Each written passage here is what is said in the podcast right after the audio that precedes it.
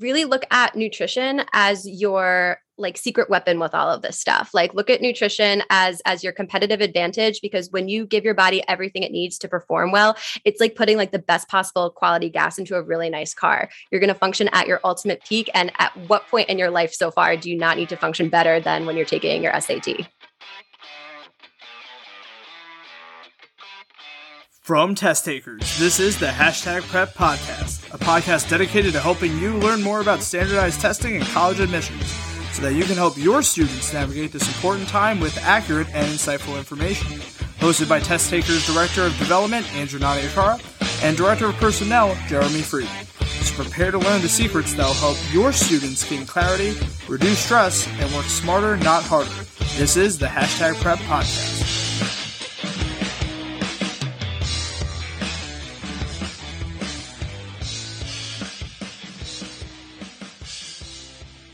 Welcome back to Hashtag Prep, the best test prep podcast for S A T tips and college admissions advice out there. I'm your host, Andrew Nadia Car, and this episode is not just any other episode. This episode's quite special. It's our season three finale of Hashtag Prepped. And for the finale, we are taking a more holistic approach to test prep and talking about the S A T diet. The S A T and all these standardized tests are thinking tests, so more than all the facts and studying you do, being as sharp as you can the day of and making sure that your thinking machine, your brain, is fully nourished and ready to go is a key component of beating this test. So, for our Season three finale, I've brought someone from my old kickboxing days to talk to us about how we can strategize what we eat leading up to test day, and even snacks to eat on test day to give us that added edge. So, let's meet today's guest. Her nutrition empire has been featured in Forbes, Elite Daily, and Bustle Magazine. She is the founder and president of Nutrish Mish and the Mish of Nutrish Mish. Welcome to the show, Michelle, and thank you for joining us today for the finale. Hi, I am so honored to be on for your finale episode. Thank you for having me. No, thanks for taking time out of your busy schedule to chat with us. Can you let our listeners know a little bit about yourself and about Nutrish Mish? Sure. So my name is Michelle. I started Nutrish Mish about ten years ago. And uh, yeah, next year's our ten year anniversary, which is wild. Oh, and, um, you know, my whole thing is I saw when I was younger, there was a big gap in the, you know, kind of like health and weight loss and nutrition industry where, you know, the answer was dieting. And, you know, dieting, as we know, only has about a five percent success rate. So I wanted to create something where people could really like make really good changes to their eating habits and create lifelong impact, you know, to their health. And I've been very blessed to um, have expanded and being able to help people. And my goal is just to help as many people as we can. Oh, that's fantastic. So, uh, Michelle, it's been a while since I've seen a food pyramid. So before we get into specifics on like boosting your brain, what should like a normal healthy student diet look like, like a balanced diet there? Oh, so, you know, it, here's the thing. So the first of all, the, the food pyramid or whatever, I think it's a plate now, whatever shape it is. Um, mm-hmm. To be honest with you, I'm going to give you a little like insider info. It's not one hundred percent based off of science. Unfortunately, like the last version of it that I recall seeing, it was the blueprint, at least. It was very much so based on a Mediterranean diet. But then like any other industry, you know, maybe the beef and cattle industry felt like they weren't represented enough. And the Dairy Council felt they weren't represented enough. So if you haven't seen a food pyramid or plate or or diagram, you know, in a little bit, they're it's it's not it's not the most accurate in terms of of health as far as maybe what you should be doing. So so don't stress about that. So that's good.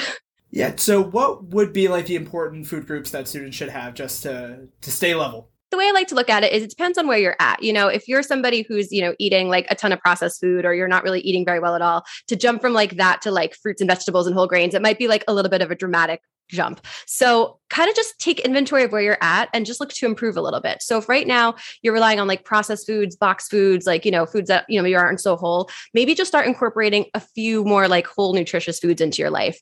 If you're already doing that, I would say the next step is um, really focusing on the nutrition aspect of it.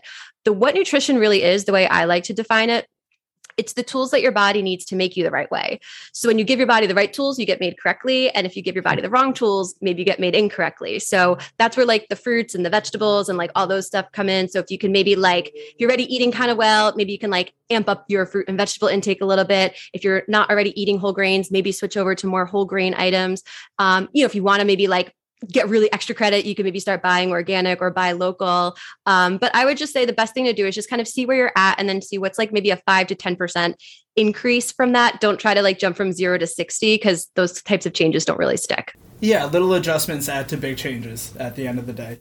Uh, so the idea I had for this podcast came from the idea of like how you would kind of like carb load for a marathon. Uh, what are like the nutrients that the brain needs to perform its best? Yeah. And I love this question because I, I even work with a lot of student athletes, and I, I tell them, because a lot of, a lot of students, you know, you don't necessarily pay attention to nutrition so much. So the athletes that I work with, I tell them like, you're getting a huge competitive advantage by like giving your body the tools it needs to perform and do the jobs that it has to do. And taking a test is, is like a marathon. It's, it's a, it's a, it's an event, you know? So to, to know how to fuel for that. And that's, I love this concept and I love the question because of that. So there's a couple of nutrients. One would be omega threes, and you can get that in a couple different ways. Um, the best is like, is a uh, salmon, which I don't know if you're going to be doing, maybe lox in the morning. I don't know. That might work. You could, like I said, you could also supplement too. You can always supplement with an omega three supplement. That's like considered like one of the brain's biggest foods, um, is omega three, but there's other foods you could do too. Blueberries are really high in antioxidants, which helps the brain. Uh, pecans and other nuts like that, they're considered brain foods too. So you want to know what foods are going to be your secret weapon in making sure that your brain is functioning at one hundred percent. I like that analogy that you made, that it's kind of like training for a sport. That yes, and that's kind of what I tell students when it comes to like test preparation. It's a sport, you know, the time commitment, energy that you're putting in. So when I tell them to kind of like, when do you want to take the course? It's when you have the most free time, as if you were taking a sport. Now with the S A T, it's definitely an endurance test. What are some kind of nutrients or some foods you'd recommend for kind of maintaining your level of energy or just kind of maintaining the endurance during the test?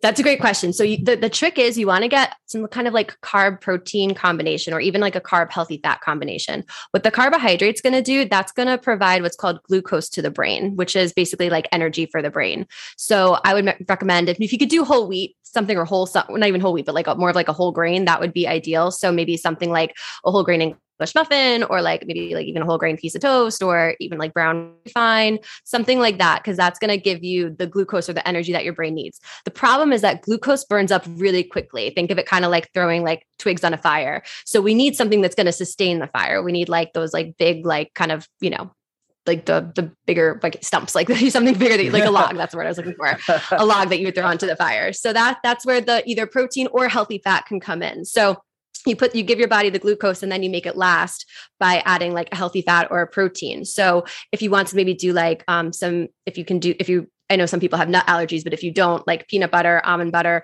even if you do have a nut allergy, there's a great product called Sun Butter out there. That's amazing.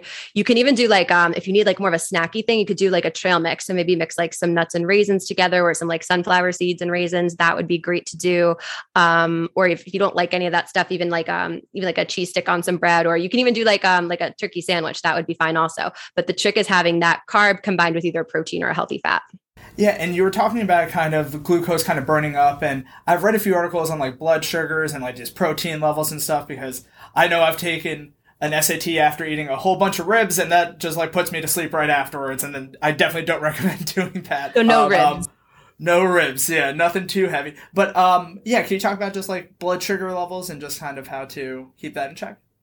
Yeah, so the the you would experience a blood sugar dip, which would feel like um you get like a crash, your energy levels would go, you'd feel like almost like hangry. If it yeah, was we really bad, that crash. you yeah. might only feel like nauseous. You would just feel like somebody pulled the plug out from you. And that would happen if you were, it would happen the most dramatically if you were having a simple carbohydrate by itself, like, like a white bread or, you know, white uh, like English muffin or something like that. Uh, what would happen is your blood sugar would spike really quickly, and then it would crash really quickly. And then what happens, your body wants that sugar high again. So that's like that. And then you start to crave carbs more and more. So when you get that combination going, it, it, it stops that from happening. It would happen a little bit to a lesser extent if you were to have a complex carb by itself. So if like, let's say you have a piece of white bread, you might get an hour out of it. If you have um, a piece of whole grain bread, you might get like two hours out of it. If you have the whole grain bread with the protein fat combination, you get like three or four hours out of it. So it's just really about kind of sustaining it and not letting that blood sugar spike and drop happen to you. And not just the food aspect of it, let's talk about the hydration aspect of like the S A T, because you don't want to be like cramping up on that. I don't know if that what would happen, but any uh, any tips for hydration there? Yes, hydrate. Hi- so like, I mean, I guess it's a little bit annoying because you also don't want to have to pee during the S A T, but I was, I would recommend prehydrating then. Um, and here's why. Your brain is actually eighty-five percent water. So you're constantly losing fluid through going to the bathroom, through sweating, through just normal functions that your body needs fluids for. So you need to make sure that your brain is at full eighty-five percent capacity. The other thing that happens when you're dehydrated, and people don't realize this, is you become exhausted. That's why if you've ever, I mean, I don't know if this listeners, if you go to like Vegas or something, you know, they have like the oxygen bars to keep you awake. Oh, yeah. The reason, the reason that that works is because when you have oxygen, what makes you feel awake is, is red blood cells, right? So your red blood cells carry oxygen to your brain, and that's what helps you feel awake. If you have these nice hydrated, plump red blood cells, you're, they have more room to carry more oxygen to your brain. So you feel more awake. If they're dehydrated and, and shriveled up, they're not going to be able to carry as much, much oxygen to your brain, and you're going to feel exhausted. So that's actually one of my biggest tricks for energy, is to actually stay hydrated, believe it or not. Oh, fantastic. And probably this one specifically for the kids, uh, when they go on test day, they have a quick break in between, like five minutes to sneak in a quick snack or uh, kind of decompress from the section. Any quick snack suggestions? So yeah, you could do, um, you could do a cheese stick. You could do like, even like a protein bar would be good if it's a good quality one. Um, if you have like a little baggie of trail mix, that's like nice and easy and portable, and you can eat it super fast. Um, I mean, if you want to bring like a hard boiled egg, you could do something like that, or half a sandwich. Any of those things would be great options. So let's conclude our episode with what I call like our hashtag prep pro tip, which kind of encapsulates or puts like kind of the, all of your thoughts into one nice little, uh, quote there. What would be your hashtag prep pro tip there? Oh, that's a good question. I would say that really look at nutrition as your like secret weapon with all of this stuff. Like look at nutrition as, as your competitive advantage, because when you give your body everything it needs to perform well, it's like putting like the best possible quality gas into a really nice car. You're going to function at your ultimate peak. And at what point in your life so far do you not need to function better than when you're taking your S A T? Right. Your food is your fuel. I love it.